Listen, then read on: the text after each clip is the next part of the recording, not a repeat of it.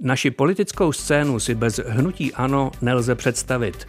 Třeba, že hnutí na celostátní úrovni toho času v opozici, jeho členy najdeme ve vedení velkých měst i krajů. Lídr hnutí Andrej Babiš se nedávno snadno probojoval do druhého kola prezidentské volby a teprve tam se musel sklonit před občanským kandidátem Petrem Pavlem. Přes všechny úspěchy není snadné říci, čím přesně hnutí ANO přitahuje voliče, pokud si tedy odmyslíme samotného lídra Andreje Babiše. ANO nemá stabilní politický program a často ani nefunguje podle ustálených představ o činnosti politické strany. Souvislosti plus.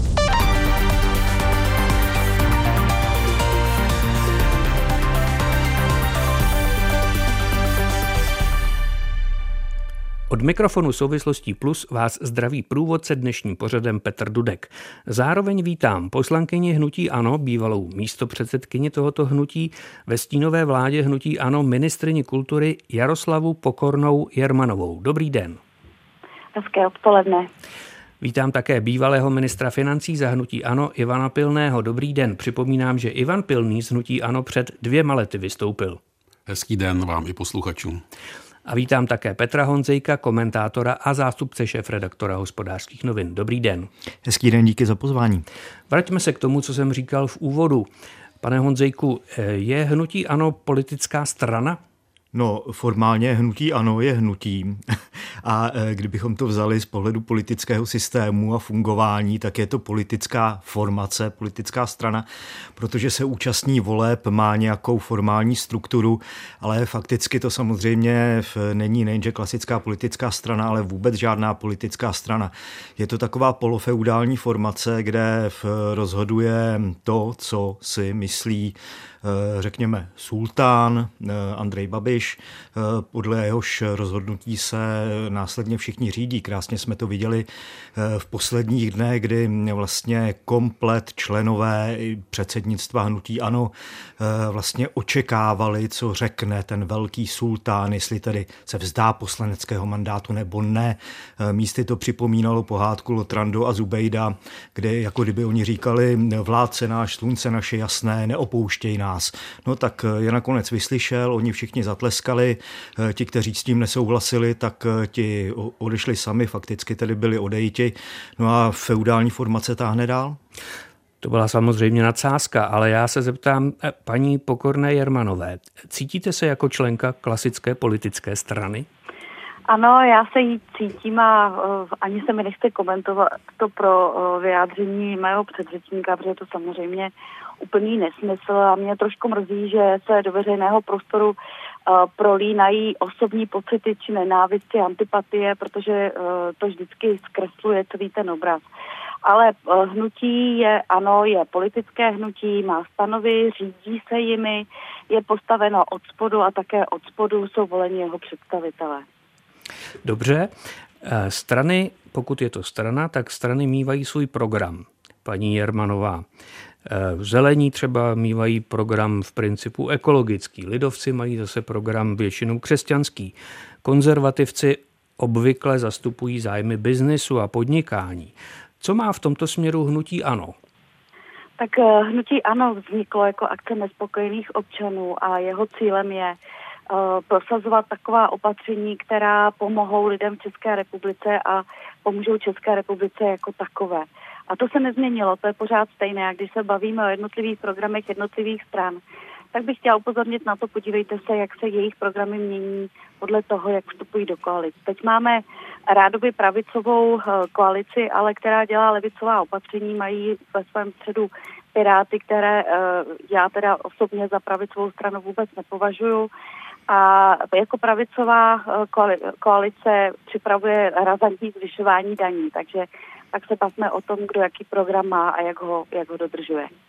Máte samozřejmě právo na své vyjádření, paní Pokorná Jermanová. Já jenom upozorňuji, že tenhle pořad chceme věnovat hnutí ano. Neberte to jako nějakou kritiku, ale berte to prosím jako výhodu. Věnujme se hlavně hnutí ano.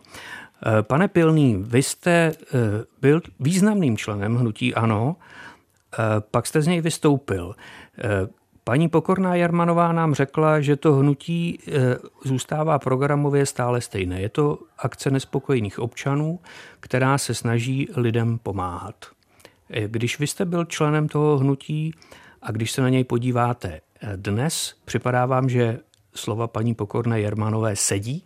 Tak zaprvé ano, určitě je politická strana, protože jinak by nemohlo brát státní příspěvky za poslance, senátory, zastupitele a podobně, takže to je bez debaty. E, to je první. Z druhá věc, hnutí ano, samozřejmě má program. Já dokonce ještě, když jsem zasedal v poslanecké sněmovně, jak jsem byl občas vyzván, abych tam e, dal nějaký příspěvek do toho programu, někdy se to tam nějak zvláštní okolností nedostalo. A jinak e, já si myslím, že to, co vlastně ano, mělo kdysi ve výjimku a co jsem možná i díky své naivitě tenkrát jako eh, vlastně přijal, tak to se během nějaké doby, během třech nebo čtyřech let se eh, totálně změnilo. Ono, když tady byla změna pravice nebo levice, já vlastně si myslím, že tohle už ztratilo smysl. Já v politice začínám vnímat jenom jednotlivé jejich aktéry, ale nikoliv na kterém straně žebříčku prostě jsou, protože opravdu takzvané pravicové vlády dělají levicovou politiku a naopak, takže nevím, jestli vůbec tohleto hodnocení, kterým se zabývají zejména politologové, vůbec v současné době dává smysl. Ale hnutí ano samozřejmě nějaký program má. A je ten program stále stejný? No to určitě není a respektive i kdyby byl stejný, jeho litera byla stejná, tak samozřejmě to hnutí ano se naprosto vzdálilo od toho začátku, který, když teda si budeme hrát na tu škálu, mělo být středopravicové hnutí se silným sociálním cítěním, tak dneska je to strana výrazně populistická. Jejíž jedinou orientací je vyhrát volby za každou cenu. Paní Pokorná Jarmanová, jaký je podle vás program Hnutí Ano? Je stále stejný, anebo ho měníte podle toho, jak potřebujete, eh, jak potřebujete s ohledem na přízeň voličů? Eh, já si myslím, že program hnutí je stejný, nicméně samozřejmě přizpůsobuje se situaci, která v České republice je a která je i mezinárodně. A kdyby ten eh, program byl neměný uh, jako dogma, tak, tak by to asi bylo špatně. Takže já si nemyslím, že to je něco úplně špatného, pokud ten program reaguje na, na situaci v republice, E, či na mezinárodní úrovni. Nicméně to jádro to, programu zůstává stále stejné a to je pomoc České republice a jeho občanům. Pane Honzejku, podařilo se vám zjistit, jaké má hnutí ANO program? No, mně se podařilo zjistit, v jaké, jakých proklamací je, mm, jsou zástupci hnutí ANO schopni, protože něco jiného proklamace, to je to, co říká paní eh, Jermanová, to znamená, budeme pomáhat lidem a něco jiného je program, což už je konkrétně rozpracování toho, jakým lidem a jak konkrétně pomůžeme. Eh, proklamace hezké, ty se řídí samozřejmě eh, podle toho, jak chce příslušná formace uspět ve volbách, ale ten program, to je vždycky jenom výsledek toho, co vyjde z průzkumu veřejného mínění. Když je po něčem poptávka, tak to hnutí ano nabídne. Takhle jednoduché to je. Vidíme to prostě z toho, eh, jak, jací voliči eh, byli jádrem elektorátu hnutí ano od samého začátku. V roce 2013 to byli voliči, eh, řekněme, středopravé orientace, zklamaní nejrůznějšími korupčními kauzami těch tradičních pravicových stran. Poté došlo k tomu, že se tito voliči začali od hnutí ano, poté co prokoukli Andreje Babiše a jeho celý politicky biznisový program, tak se začalo orientovat doleva, vyluxovalo kompletně elektorát ČSSD a KSČM, no a je jasné, že se samozřejmě muselo na tyto voliče obracet jinou rétorikou a jiným v vozovkách programem než na ty původní liberály. No a co vidíme dnes? Andrej Babiš usoudil, že Eh, se podívá na tu, ehm, řekněme, nejkrajněji pravicovou část politického spektra, bude lobit v elektorátu SPD, kterému vyhlásil jakousi, vůči němu vyhlásil jakousi kruciátu. No a to samozřejmě mm, se nedá udělat jinak, než eh, že eh, nabídnete věci, které těmto voličům budou vyhovovat. Takže to bude úplný vlastně odklon od té původní, řekněme, liberální proevropské politiky, ale bude to více národovecké, bude to více Eh, antiunijní a může to být i eh, latentně pro ruské, protože jinak ty voliče nedostane tolik k historii knutí ano a k jejich programové ukotvenosti. Já bych se chtěla ale zeptat paní Pokorné Jarmanové, která je nebo měla by mít blízko k tomu, jak se program politického hnutí ANO tvoří. Jak se tvoří? Opravdu se tolik spoléháte na průzkumy veřejného mínění? Tak uh, není to pravda. Já jsem samozřejmě byla v hnutí od samého začátku, jsem jeden z zakladatelů a program vznikal tak, že byly sestaveny odborné skupiny, uh, které uh, předkládaly svoje návrhy, teze a společnou diskuzí z toho vznikl program, který v podstatě je platný dodnes. Takže není to tak, že někdo se vyspí, pro, prohlédne si předvolební průzkum a řekne, teď jdeme tímhle směrem. Takhle to prostě vnutí nefunguje. Byť je to samozřejmě pro mnoho, nebo pro mnoho lidí je to taková líbivá zkratka, ale já si pamatuju celou genezi toho hnutí, zažila jsem ji na vlastní kůži a uh, samozřejmě, když jsme přišli do vlády uh, spolu se sociální demokracií, tak uh, ten důraz byl kladen na tu oblast, která byla velmi zanedbaná. A to byla právě sociální oblast a z toho se odvíjely ty další kroky. A pak když si podíváme na dobu covidovou, tak asi málo která vláda se snažila pomoct podnikatelům, živnostníkům v tom těžkém období lockdownu, než byla ta vláda Andreje Babiše. Tak to, to jsou fakta, která mluví sama za sebe a já si myslím, že tak by to vláda měla dělat. Teď jsme svědky toho, že to úplně nefunguje ani jedním směrem, ani druhým směrem. Takže pokud já můžu mluvit za hnutí, ano, ano, drží svůj program a nic na něm zásadního nezměnilo. A rozhodně to není uh, žádný odklon uh, k Rusku a tak dále. My to často teď slýcháváme, uh, pokud vyjádříme názor, který zrovna nesouzní s názorem main, mainstreamu, nebo upozorujeme na věci, o kterých se tak mlčí, tak okamžitě tuhle tu nálepku dostáváme, ale je to samozřejmě úplný nesmysl. Padlo tady slovo populismus, paní Pokorná Jermanová. Jak se vaše eh, politika od populismu liší. Teď jste nám totiž vysvětlila, jak od počátku a v průběhu celé své existence hnutí ano pomáhá jednou podnikatelům, jednou lidem postiženým covidem, jindy sociálně slabším. V čem se to liší od obyčejného populismu? To znamená, kdo se ozve, ten dostane ale tohle já jsem neřekla, to říkáte teď vy. Já, já jsem schrnul to, během... co jste nám řekla, promiňte. Ne, to, to, je, to je váš pohled. Já jsem to takhle neřekla, já jsem řekla, že za ty dvě období vládnutí uh, hnutí ANO řešilo problémy ve všech těch oblastech a v době covidu pomohlo všem, a zejména podnikatelům, kteří uh, samozřejmě dopláceli úplně nejvíc na, uh, na ty lockdowny, které byly v tu chvíli uh, nutné. Takže je to tak, že systematicky podle analýz se, se dělají opatření, vládní opatření, které pomáhají lidem napříč, kdežto když to srovnáte se současnou dobou, tak to tak úplně nefunguje. Takže já to vidím trošku jinak, než, než jste to komentoval vy, ale já vám to nezazývám, já jenom uh, možná Děkuju. to nevyjadřu úplně přesně. Pane Pilný, myslím, pane Pilný, myslím, že jste to byl vy, kdo použil slovo populismus. Připadá vám hnutí ano populistické nebo ne? Tak jednak já bych ještě chtěl upozornit na to, že program je text a to, jak se k němu chová eh, hnutí ANO, není žádná výjimka, protože, když se, protože pro, ty programy jsou od toho, aby část jich byla změněna, část nebyla dodržována. Podívejte se nejenom na současnou koalici. Ta prostě to programové prohlášení nedodrží, bude ho muset změnit a naopak dělá věci, které by eh, dělat neměla, jenom protože si to tam prostě napsala. Jo.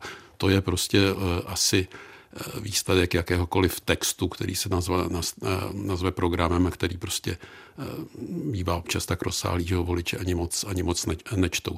Ale ten populismus je naprosto zřejmý, protože jako ono jsou skupiny obyvatelstva, který musíte pomoct. Nevím, jestli zrovna podnikatelům teda opravdu pomohlo a pomáhá ale eh, tam je to prostě na místě, ale ta plošná opatření, která byla prostě udělána za minulé vlády a bohužel současná vláda v nich i eh, bohužel pokračuje, prostě vede k obrovskému zadlužení eh, České republiky, která to samozřejmě má důsledek v mnoha věcech, například v tom, že stoupá obsluha státního dluhu, která, která se zvyšuje o desítky miliard, výrazně nám stoupá deficit důchodového, důchodového rozpočtu peníze jsou čím dál dražší. Dneska už si nepůjčujeme na záporní úrok, ale půjčujeme si prostě daleko dráž.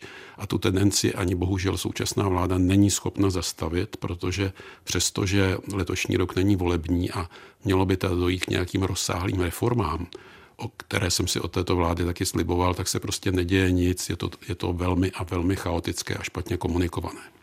Já vám děkuji za váš názor, ale chtěl jsem, pane Pilný, i vás upozornit, že se snažíme věnovat se tentokrát hnutí ano, protože se chceme o něm co nejvíce dovědět a porozumět tomu, co je to, co je to za politický subjekt. Paní Pokorná Jarmanová, ta výtka, že hnutí ANO v době, kdy bylo u vlády, zadlužilo tuto zemi a my na to dodnes, dodnes doplácíme, se ozývá často. Vy ji nepřijímáte? No, já ji nepřijímám uh, úplně v plném rozsahu, protože před uh, dobou uh, nebo před nástupem covidu uh, byla vláda uh, jedna z mála, která dokázala udržet uh, v podstatě vyrovnaný nebo mírně přebytkový rozpočet. A to je potřeba se podívat uh, na tato čísla. Pak samozřejmě přišel covid, který nikdo nečekal, nikdo s ním neuměl do, doopravdy pracovat, bylo to něco neznámého a to není, to není stěžování, to je jenom prostě konstatování fakt. A uh, vláda dělala všechno pro to, aby uh, zabránila šíření a aby udržela ekonomiku v chodu, protože kdyby ji neudržela, uh, tak teď ty problémy jsou mnohem, mnohem větší. A já musím říct, že opravdu pomáhala podnikatelům. Já si myslím, že Ivan Pilný by si na to měl vzpomenout a měl by být fér, protože bez podpory státu by spoustu firm zkrachovalo protože samozřejmě byl lockdown. Uh, tak uh, takhle je potřeba se na to dívat. A není to, není to výmluva, je to prostě konstatování.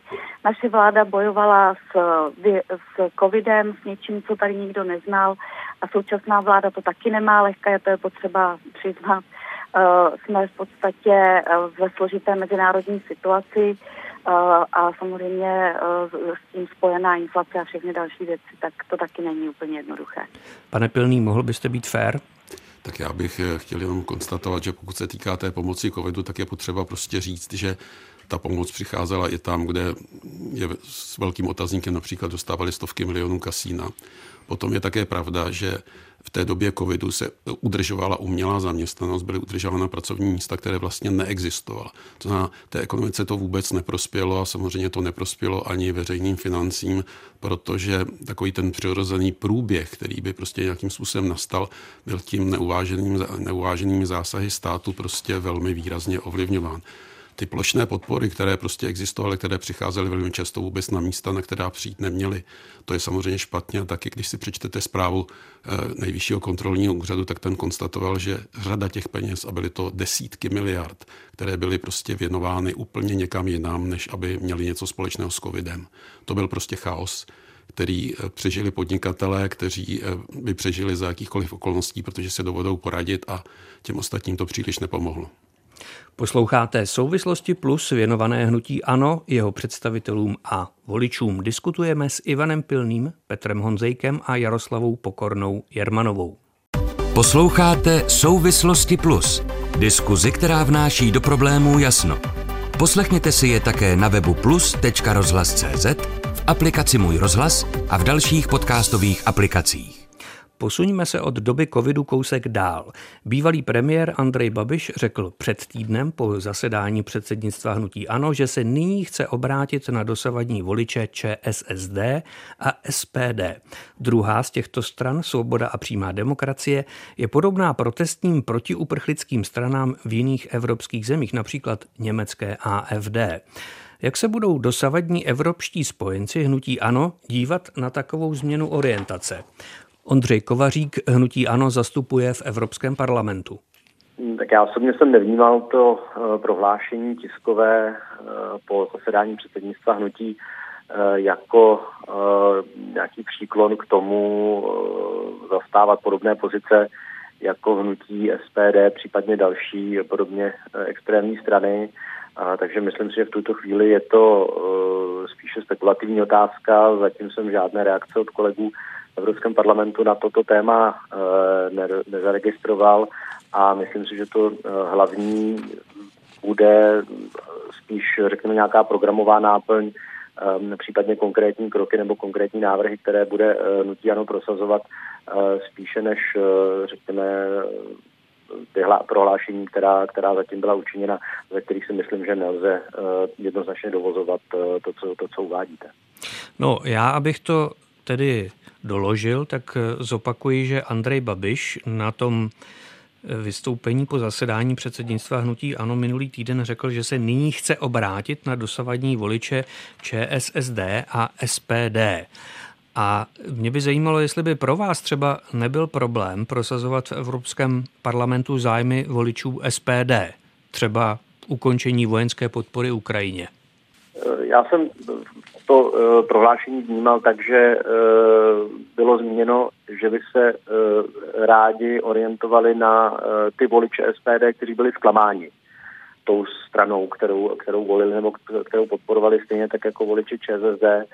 A uh, to si myslím, že je trošku významově posunuto proti tomu, co uvádíte. Ale říkám, na druhou stranu pro mě asi je hlavní, uh, jaké konkrétní návrhy budou, budou navrhovány, jaké, jaké budou prosazovány. Z mého pohledu v rámci působení v Evropském parlamentu naše delegace tady prosazuje program, který vlastně byl součástí toho předvolebního boje v roce 2019 při volbách do Evropského parlamentu a tam si myslím nic zásadního nemění. To znamená, spíš bych se opravdu věnoval těm jednotlivým konkrétním návrhům a krokům, které budou učiněny. Takže jestli vám dobře rozumím, tak vy se chcete podržet programu, na základě kterého jste byl zvolen do Evropského parlamentu. A kdyby hnutí ANO v České republice a v české politice se začalo přibližovat dosavadní SPD, tak byste na to nedbal. Rozumím vám dobře? No tak já si myslím, že v prvé řadě v rámci výkonu uh, mandátu poslance Evropského parlamentu uh, jsem vázán na základě programu, uh, na, na jehož víceméně základě jsem zde byl zvolen. Takže, takže tak, tak to vnímám. Uh, neříkám, že uh, tady jde o to, že by mělo jaksi dojít k tomu, že by byly odloučeny, uh, to, řekněme, ty návrhy, které tady prosazujeme, Eh, jako eh, poslanci Evropského parlamentu a to, co se děje na, na domácí půdě. Naopak ta spolupráce eh, s kolegy v rámci poslanecké sněmovny a například stínové vlády probíhá velmi dobře, ale spíš jsem se snažil apelovat na to, že je potřeba se dívat na, ty, na, na ty jednotlivé body, které budou navrhovány, na ty jednotlivé na ta jednotlivá opatření, například, které budou, budou kolegové v rámci České republiky navrhovat. A e, z mého pohledu, respektive v rámci role evropského poslance, je, je z mého pohledu samozřejmě zásadní to, s čím jsme tady byli jako, jako poslanci zvolení a toho se budeme samozřejmě držet i nadále. Jasně, ale když říkáte, že spolupráce s poslaneckou sněmovnou, tedy myslel jste asi především poslance Hnutí Ano, se stínovou vládou funguje dobře, tak exminister Karel Havlíček, který je teď hlavní tváří celého hnutí ANO a figuruje samozřejmě také ve stínové vládě, řekl, že hnutí ANO stojí proti těm, cituji, kteří vyznávají hodnoty založené na aktivismu a kolektivismu, vzývání Bruselu a často na falešné zelené ideologii a progresivismu. Jak si mám teď představit vaše vystoupení v Evropském parlamentu? Budete vysvětlovat většině kolegů europoslanců, že jejich ide- ideologie je zelená a falešná a že hnutí ano stojí proti nim? Tak já myslím, že nemusím toto vysvětlovat ostatním kolegům. Eh, my eh, v rámci naší poslanecké frakce eh, vedeme diskuze o řadě návrhů. My patříme do toho křídla poslanecké frakce Renew Europe, která se k řadě těch opatření, které například navrhuje Evropská komise v rámci klimatické politiky, stavíme velmi realisticky, pragmaticky, eh, často kriticky. Eh, to je pravda. Eh, takže v tomto ohledu si nemyslím, že bychom nějakým způsobem měnili kurz nebo nějakým způsobem vybočovali z toho, jak, jakým, jakým způsobem tady, tady se stavíme k jednotlivým, k jednotlivým návrhům. Takže v tomto ohledu nevím přesně, co bychom měli vysvětlovat uh, ostatním kolegům.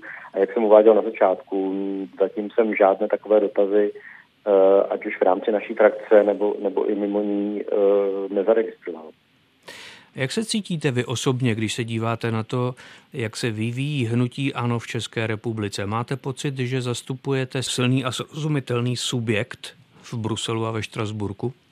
Já myslím, že jednoznačně platí, že hnutí ANO je výrazná politická síla a vlastně to se odráží i do toho, jakým způsobem se snažíme tady naplňovat jednak náš program a jednak uplatňovat i ten eh, mocenský vliv, eh, který je samozřejmě u poslanců z České republiky relativně omezený díky nízkému počtu, ale i tak si myslím, že jsme tady vidět, že tady se o nás ví, že jsme schopni se aktivně podílet na, uh, na práci uh, Evropského, Evropského parlamentu a uh, zejména teda co se týče toho legislativního procesu, tak být jeho, jeho aktivní, aktivní součástí. Takže v tomto ohledu já nevnímám nějaký zásadní, zásadní rozpor. Tak jak jsem zmiňoval, řadu věcí s kolegy konzultujeme, tak abychom měli jistotu, že v rámci hnutí i to, co se prosazuje těm jednotlivým oblastem na uh, úrovni národní, je v souladu s tím, jak fungujeme na úrovni Evropského parlamentu a myslím si, že, to, že tato spolupráce bude pokračovat i nadále. Mám dojem, že jsem se nevyjádřil asi úplně přesně. E, zopakuju tedy otázku. Je pro vás to, co se děje v hnutí ANO, tady v České republice dostatečně srozumitelné a je pro vás snadné v souladu s tím jednat v Evropském parlamentu? Ano, ale nerozumím tomu vlastně, co by nemělo být srozumitelné. Já, já se samozřejmě jako nestraník a poslanec Evropského parlamentu neúčastním veškerých interních jednání, které uh, hnutí probíhají. To znamená, nejsem schopný plně reflektovat veškeré diskuze, které uh, se tam mohou odehrávat, ale z mé, z mé strany, co se týče výkonu mandátu, uh, tam nějaké nejasnosti či nesrozumitelnosti nevnímám. Ondřej Kovařík, který zastupuje hnutí ANO v Evropském parlamentu. Petře Honzejku, přiznám se, že nedokážu přesně říci, co se kolem hnutí ANO teď bude dít. Eh, Andrej Babiš sice řekl zhruba před týdnem, že se chce obrátit na voliče SPD a ČSSD. Z toho, co říkal například pan Kovařík, mi vyplynulo, že to vlastně není tak úplně jisté. Jaké Jaký je váš odhad? Skutečně se hnutí ANO teď orientuje na nespokojené voliče SPD a sociální demokracie? A nebo je to jenom taková, takový pokus, takový balónek, od kterého zase třeba potom upustí? Mně přišlo, že pan europoslanec Kovařík je e, upřímně vyděšen z toho, co mohl slyšet, tedy že se hnutí ANO bude pokoušet lovit v těch e, temnějších e, politických vodách mezi voliči SPD, ale asi není natolik vyděšen, jako byli vyděšeni pánové Vondrák a Macura, z nichž oba tedy odmítli volit Andreje Babiše v prezidentských volbách a ostravský primátor Macura dokonce vystoupil z hnutí ANO a pan Vondrák tedy přestal být místo předsedou. Eh, to, co se teď bude dít, eh, to je, myslím, bohužel možné Andrej Babišovi na rozdíl od mnoha jiných věcí věřit naprosto do písmene. Z toho prostého důvodu, že ano, teď eh, podle mého názoru nemá jinou možnost, než se orientovat právě na voliče SPD. To, že tam zmínil ČSSD, tak to si myslím bylo jenom pro formu, protože ČSSD se svými třemi procenty už eh, v podstatě eh, přestala existovat. Tam jde o ty voliče SPD. A jde o ně z toho důvodu, že hnutí ANO teď speciálně po prezidentských volbách, jakkoliv mělo mizivý koaliční potenciál, tak teď už nemá vůbec žádný. Protože po té agresivní kampani kdy Andrej Babiš strašil tím, že Petr Pavel zavleče Česko do válečného konfliktu, to jsme tady nikdy neměli. Byly tady různé hrozby, ale že by někdo hrozil tím, že naši lidé budou umírat někde u Bachmutu a budou na nás padat bomby, tak to byla tady opravdu silná káva. A kvůli tomu už z těch, řekněme, politických formací, které bez obav je možné nazvat demokratickými s Andrem Babišem, nikdy nikdo nepůjde. Z SPD eh, SPD s ním nepůjde taky, protože se proti ním vymezil už ve volební kampani a teď speciálně. Jediná možnost Andreje Babiše je skopírovat cestu svého dobrého přítele, maďarského premiéra Viktora Orbána a získat tolik hlasů, aby mohl vládnout sám takže bude kopírovat ve zkrácené, eh, ve zkrácené zřejmě se stříhané podobě cestu Fidesu, což také původně bylo maďarské liberální hnutí, které nakonec skončilo u eh, takových latentně proruských tendencí, antievropanství, eh, tvrdého nacionalismu a podobně. V Maďarsku to funguje, Andrej Babiš se to pokusí skopírovat a uvidíme, jestli mu to vyjde. Já si osobně myslím, že ne, protože tady nemáme tak silný národoverský fundament, který třeba Andrej Orbán opírá o ten trianonský komplex, pardon, Viktor Orbán opírá o ten trianonský komplex a, a um, to, že se snaží prodat svým voličům Velké Maďarsko. My tady nic takového nemáme, takže myslím, že to od Andreje Babiše bude hezký pokus, je to jediné, co může udělat, ale myslím, že se mu to nepovede. Pane Pilný, vy věříte slovům Andreje Babiše? Myslíte, že obrátí hnutí ANO směrem k bývalým nebo současným voličům SPD, ČSSD nechme stranou, přece jenom je to mini elektorát. Tak zaprvé já bych s tím koaličním potenciálem byl trošku opatrnější, protože samozřejmě koaliční potenciál na té celostátní úrovni je nemyslitelný, je velmi obtížně realizovatelný v Praze, ale připomínám jenom, že třeba ANO a ODS bylo v minulé na magistrátu v opozici a velmi jsme si rozuměli, ale jinde to prostě funguje. Byli tady zmíněni pánové Vondráka Macura, těm prostě ta koalice funguje, přestože tam hnutí ano je. Takže s tím koaličním potenciálem bych byl jako opatrný. Je to je to... Pan Macura už eh, v tom hnutí není. Eh, a pan Vondrák přestal být místo předsedou. Ale to já samozřejmě chápu, ale přesto eh, ta koalice se tam prostě vytvořila a už se vytvořila druhé období úplně bez problémů. To, že pan Vondrák zatím ještě neopustil, ano, pan Macura to udělal, já je oba znám samozřejmě a nedivím se jim, ale na druhou stranu mluvili jsme tady o količním potenciálu, ne o jednotlivých osobách. Takže to je první poznámka. Druhá, ta tendence vylovit teda ty možná zbylé voliče ČSSD a někoho z SPD, mně připadá pochopitelná. Horší je to, že stále ještě se objevují lidé a mezi, já jsem byl nedávno před pár dny v televizi s panem místopředsedou Havlíčkem a ten stále hájil koncept catch-all party. Já si dost dobře nedovedu představit, že prostě jakmile se bude ano, a to teda bude, orientovat prostě na tuhle tu skupinu voličů, že jiná skupina voličů, která má úplně jiné hodnoty a nejsou to jenom podnikatele, by s tím letím konceptem se prostě smířila. To si opravdu představit nedovedu, takže ten koncept catch-all party je pro mě tedy opravdu jako dávno pohřbený. Ale přesto věříte tomu, eh, tomu směru, tomu eh, azimutu, který se pokusil nastavit Andrej Babiš, tedy směrem k SPD. Ale to je, není otázka věření, to je otázka toho prostě jasného populismu a e, pokus zvítězit ve volbách za každou cenu. Paní Pokorná Jermanová, opravdu půjdete teď po voličích SPD? E, já musím říct, že hnutí ano na svém programu nic nehodlá v tuto chvíli měnit. Budeme prosazovat naše priority, se kterými jsme Eh, šli do parlamentních voleb a na koho se prioritně chceme obrátit, tak jsou nerozhodnutí voliči ti, co volit nebyli a chceme, aby šli k volbám a případně je budeme přesvědčovat o tom, aby volili nás. Na tuhle tu velkou skupinu eh, na tuhle tu velkou skupinu voličů se zapomíná a potom se také zapomíná na tu skupinu volič, voličů těch malých stran, které se do parlamentu nedostaly. A tam já si myslím, že těch hlasů je poměrně hodně a je to právě o té kontaktní kampani, Eh, které se pan eh, předseda bude věnovat. Eh, řekl to veřejně a to je ta cesta, kterou chceme jít. Jestli přesvědčíme část voličů SPD, kteří odešli třeba z jiných stran nebo možná i z naší strany kvůli nějaké nespokojenosti, taky určitě budeme se snažit přesvědčit o tom, aby se vrátili k nám. Ale pro nás samozřejmě je absolutně nepřijatelné referendum o vystoupení z NATO či z Evropské unie. To je červená linie, před kterou hnutí ano nikdy jít nemůže a uh, nikdy nepůjde cestou nějakého nacionalismu, co tady bylo, co tady bylo řečeno, to nikdo z nás nechce a nechce to určitě ani pan předseda.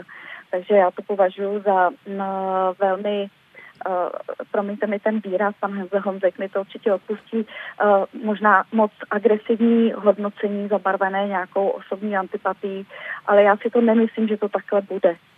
Já si opravdu myslím, že tady ještě velká skupina voličů, o kterou se dá zapojovat a my o ní budeme bojovat v rámci našich, našich řešení, které budou v souladu právě s naším programem. Proto je stínová vláda, která pracuje, Eh, která eh, velmi intenzivně připravuje svoje návrhy či pozměňovací návrhy k zákonům a proto je také eh, tak ohledně konzultujeme a komunikujeme všechno, co vláda dělá. Takže to je naprosto normální politická práce a já jsem daleka toho, že bych říkala, že hnutí ano otáčí své kormidlo a, a, a jde cestou nacionalismu, což je totální nesmysl, byť by si to mnoho mnoho lidí přálo, ale tak to není. Ale já vám, paní Pokorná Jarmanová, teď vůbec nerozumím, protože Andrej Babiš mluvil o dosavadních voličích ČSSD a SPD. A vy a mluvíte, se... počkejte, a vy mluvíte o nerozhodnutých voličích a o voličích malých stran, které se nedostaly do parlamentu. Dobrá, řekněme, že to je ČSSD, ale on neříkal, že chce oslovit nerozhodnutné voliče. On řekl, že chce oslovit voliče SPD. Vy říkáte, že to tak nebude. Tak bude nebo nebude? Já jsem vám to ale vysvětlovala. Ne, nevysvětlila. Vy jste mluvila o úplně jiné říkala, skupině voličů.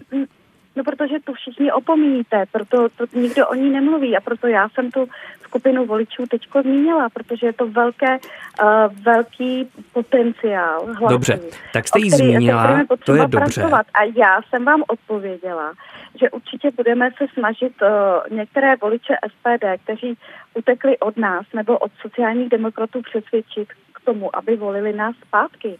Ale neřekla jsem nikdy, a to neřekl ani pan předseda, že chceme jít uh, cestou uh, referenda vystoupení z EU či NATO nebo cestou příklonu k Rusku a, a všechny ty věci, které tady zazněly. Já jenom prostě říkám, že ta skupina voličů, o kterou budeme usilovat, je mnohem různorodější a právě jsem ji popsala. Takže a co se týče sociální demokracie, tak určitě budeme o její zbývající voliče usilovat, protože uh, zatím to nevypadá, že by sociální demokracie byla schopná se do sněmovny dostat. Tak mi řekněte nějaký příklad, kterým byste chtěla přilákat voliče SPD, a vyhnula se přitom přistoupení na jejich program. Sama jste to před chvílí řekla, nechcete samozřejmě referendum o vystoupení z Evropské unie, tak jako to prosazuje Tomio Okamura. Jak to uděláte?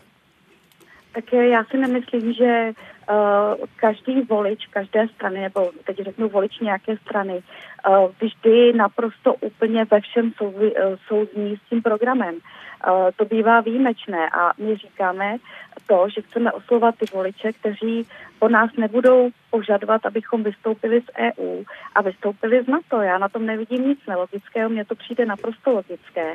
A pokud tady mluví pan kolega Havíček o tom, Eh, že eh, nechceme úplně podléhat Evropské unii, neznamená, eh, že z ní chceme vystoupit, ale že chceme být kritičtí k těm podkladům a zákonům a opatřením, které se tam předkládají. A, a chceme, aby byly v takové formě, aby dopad na Českou republiku byl co nejvíce příznivý nebo nejméně nepříznivý. Mně to přijde naprosto logické a nic špatného na tom nevidím. Pane Pilný, nepřipadá vám to jako těžko proveditelná ekvilibristika, to, co jsme se teď dozvěděli od paní Pokorné Jermanové? Tak já příliš nezdílím optimismus, že v současné situaci se podaří většinu těch lidí, kteří eh, nešli volit nebo nebyli rozhodnutí, prostě těm volbám dostat. Prezidentské volby jsou vždycky výjimkou, ale chtěl bych upozornit na to, že díky kam, tomu, kam se nyní obrací ano a díky tomu také, že současná vláda to má těžké a bude mít čím dál těžší, ať už oprávněně nebo neoprávněně, tak se spíš zmnoží eh, skupina lidí, kteří prostě k těm volbám nepůjdou. Já sám s tím mám problém, protože já jsem volil vždycky a teď opravdu nevím. Poslední volby, kterých jsem se zúčastnil, byly volby komunální, kde můžete panašovat, to znamená, můžete zaškrtávat jednotlivé lidi, který znáte, ale už bych se neodvážil zaškrtnout jakoukoliv stranu. Takže já, a myslím si, že nebudu sám, budu patřit mezi ty lidi, mezi ty lidi, kteří opravdu budou velmi na rozpacích, jestli vůbec ten lístek tam mají hodit a komu. V souvislostech plus diskutujeme s Jaroslavou Pokornou Jermanovou, Ivanem Pilným a Petrem Honzejkem. Ještě jsme se nezaměřili na samotného Andreje Babiše, tak to teď udělejme. Paní Pokorná Jermanová, Andrej Babiš je pro vás předseda, je to také kolega z poslanecké sněmovny. Spolupracuje se vám s ním dobře? Tak já s panem Babišem eh, spolupracuju víc než 11 let a a pořád dobré. Před, a pořád dobré. Je to tak, že někdy uh, je zataženo, ale je to o tom, uh, jestli dokážete uh, svůj názor obhajit a, a, a nebát se. A já jsem s tím nikdy problém neměla. Už se tady zmiňoval poslanec, moravskosleský hejtman, ano, donedávna místopředseda hnutí ANO Ivo Vondrák. On už místopředsedou není, víme proč. Jeden z důvodů byl podle něj přístup Andreje Babiše k rozhodování. Panu Vondrákovi například vadilo to, že o tom, kdo bude za hnutí kandidovat na prezidenta, mělo rozhodnout předsednictvo strany, ale ještě než se to předsednictvo sešlo, tak Andrej Babiš oznámil v televizi Nova, že kandidátem je on. Vám, paní Jermanová, takové obcházení stranických orgánů nevadí? Tak eh, já členem předsednictva už nejsem a já teda úplně eh, tu časovou linku přiznám se eh, neznám, nicméně vím, že předsednictvo se o tom radilo několikrát a pokud vím, tak pan, pan Vondrák, můj stejný kolega ze sněmovny, také párkrát na těch předsednictvech nebyl, protože těch funkcí má poměrně hodně a ne všechno stíhá. Ale jestliže pan předseda přijde na předsednictvo a předloží nějaký návrh, tak eh, to vyplývá ze stanov, to jeho právo. A stejně tak může, mohou učinit i, i ti ostatní. A pokud pan eh, předseda ohlásil svoji kandidaturu před předsednictvem, tak to bylo jeho rozhodnutí a hnutí ano následně mohlo nebo nemuselo posvětit. A uh, hnutí ano ho posvětilo předsednictvu, takže já s tím úplně zásadní problém nemám. A nemáte problém, vy jste také byla přece místo předsedkyně hnutí, ano, tak víte, jaké to je. E, pro mě, jako člověka vně politiky, je to těžko pochopitelné. Když se předseda rozhodne, že bude kandidovat na prezidenta a jde to říct dřív do televize, než to řekne svému místopředsedovi, to je podle vás v pořádku? Uh, tak já musím říct, že ještě je jeden orgán před předsednictvem, nazývá se Grémium a to je předseda a místo předsedové, kde se věci předjednávají. Takže já si umím představit, že eh, toto proběhlo. Uh, nicméně o tom, jestli pan Babiš bude kandidovat nebo nebude kandidovat, se spekulovalo poměrně dlouho. Uh, to tady asi všichni potvrdíme. A jestli to rozhodnutí bylo Eh, nebo to vystoupení do médií bylo před předsednictvem, tak eh, to bylo jeho rozhodnutí, protože i ta kandidatura v prvním okamžiku byla na něm. On se rozhodoval, zda do toho vstoupí či nevstoupí. Takže úplně s tím zásadní problém nemám. To pořád jste, pořád jste ale nevyřešila ten základní problém, který tady řešíme. Grémium, sama jste řekla, je združení, ve kterém je předseda i místo předsedové. Takže pokud ano. bylo zasedalo grémium, pan Vondrák jako místo předseda tam měl být a měl se tam dozvědět, že kandidátem na prezidenta bude Andrej Babiš. Nemusel čekat na vysílání televize Nova, ale takhle to přece nebylo. Ale já to nevím, já, já nevím, jestli grémium proběhlo či neproběhlo. Já jsem, já jsem uh, oblastní předsedkyně, takže až někde ve čtvrté úrovni. A, a tohle, já taky nevím, jestli se sešli, jestli pan Vodrák byl pozván, či nebyl pozván, uh, zdá přijel, přestože pozván byl. Já tohle opravdu nevím a, a teď bych musela spekulovat a to po mně opravdu nechtějte, nechtějte, to bych velmi nerada. Vůbec to po vás nechci. Pane Honzejku, myslíte si, že v hnutí ANO fungují stranické orgány tak, jak by měly a jak fungují v normální politické straně? No, samozřejmě, že ne. Vnutí ano má nějakou strukturu, která kopíruje eh, zajetou strukturu politických stran, tak jak vznikaly vlastně od předminulého století ale fakticky to nemá nejmenší význam. Veškeré stranické orgány jsou vlastně jenom obslužným aparátem eh, pro Andreje Babiše a vlastně převodovými pákami pro jeho mnohdy impulzivní rozhodnutí, tak jak jsme to viděli tady teď v široce diskutovaném tématu oznámení jeho eh, prezidentské kandidatury. No a eh, jestli se proti tomu v hnutí ano víceméně až tedy na výjimky, protože řada lidí odešla, nikdo nebouří, tak v to je jenom důkaz toho, že takováhle de facto eh, feudální struktura může leckomu vyhovovat, ale to ještě není důkazem toho, že to není feudální struktura a že to je skutečně standardní politická strana.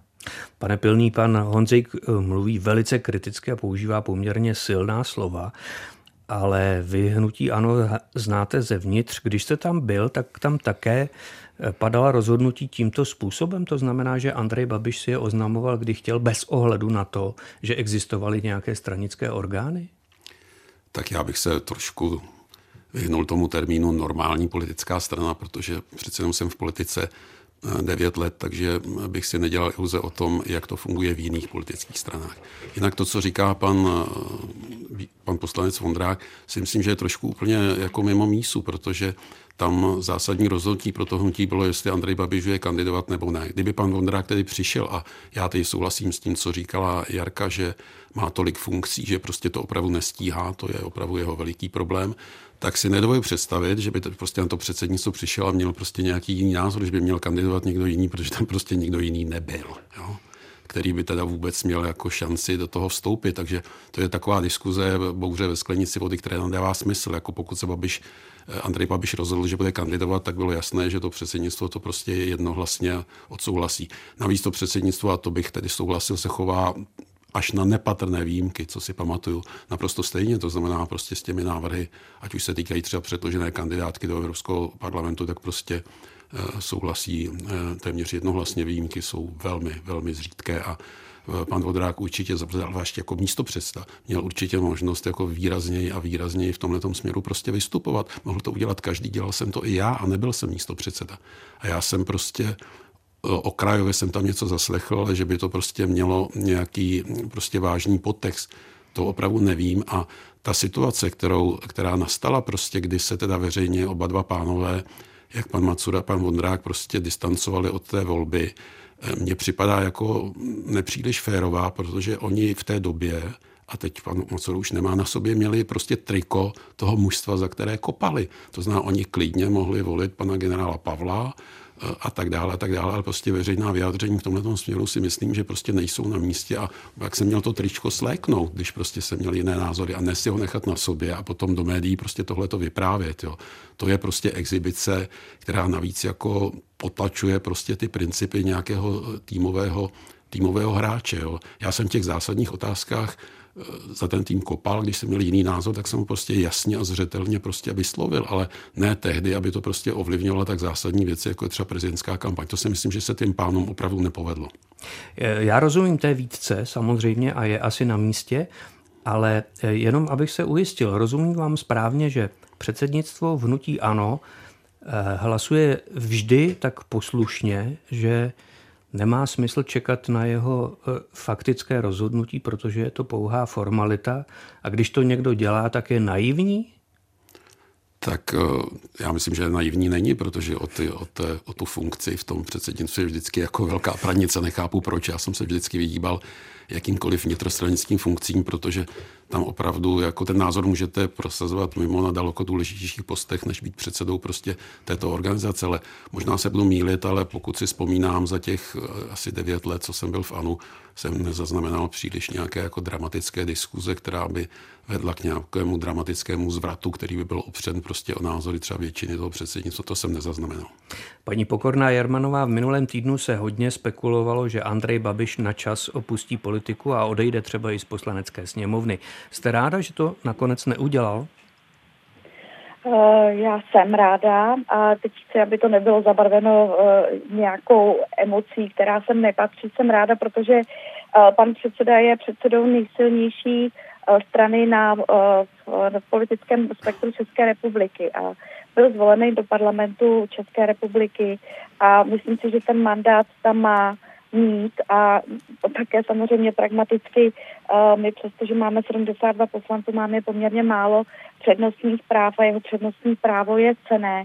Uh, a také je velmi důležité, aby na povodě poslanecké sněmovny uh, sděloval stanoviska hnutí, protože máme, ano, paní předsedkyni Šlerovou, která je výborná, ale předsedou hnutí je přece jenom Andrej Babiš a jeho místo ve sněmovně je, protože z historie víme, uh, těch případů bylo poměrně málo, kdy předseda strany uh, nebyl ve sněmovně a je to pro tu stranu určitý handicap. Takže z tohoto pohledu já určitě ráda jsem, i když si uvědomuji, že pro něj to není úplně ideální role, ale uh, myslím si, že tam své místo má.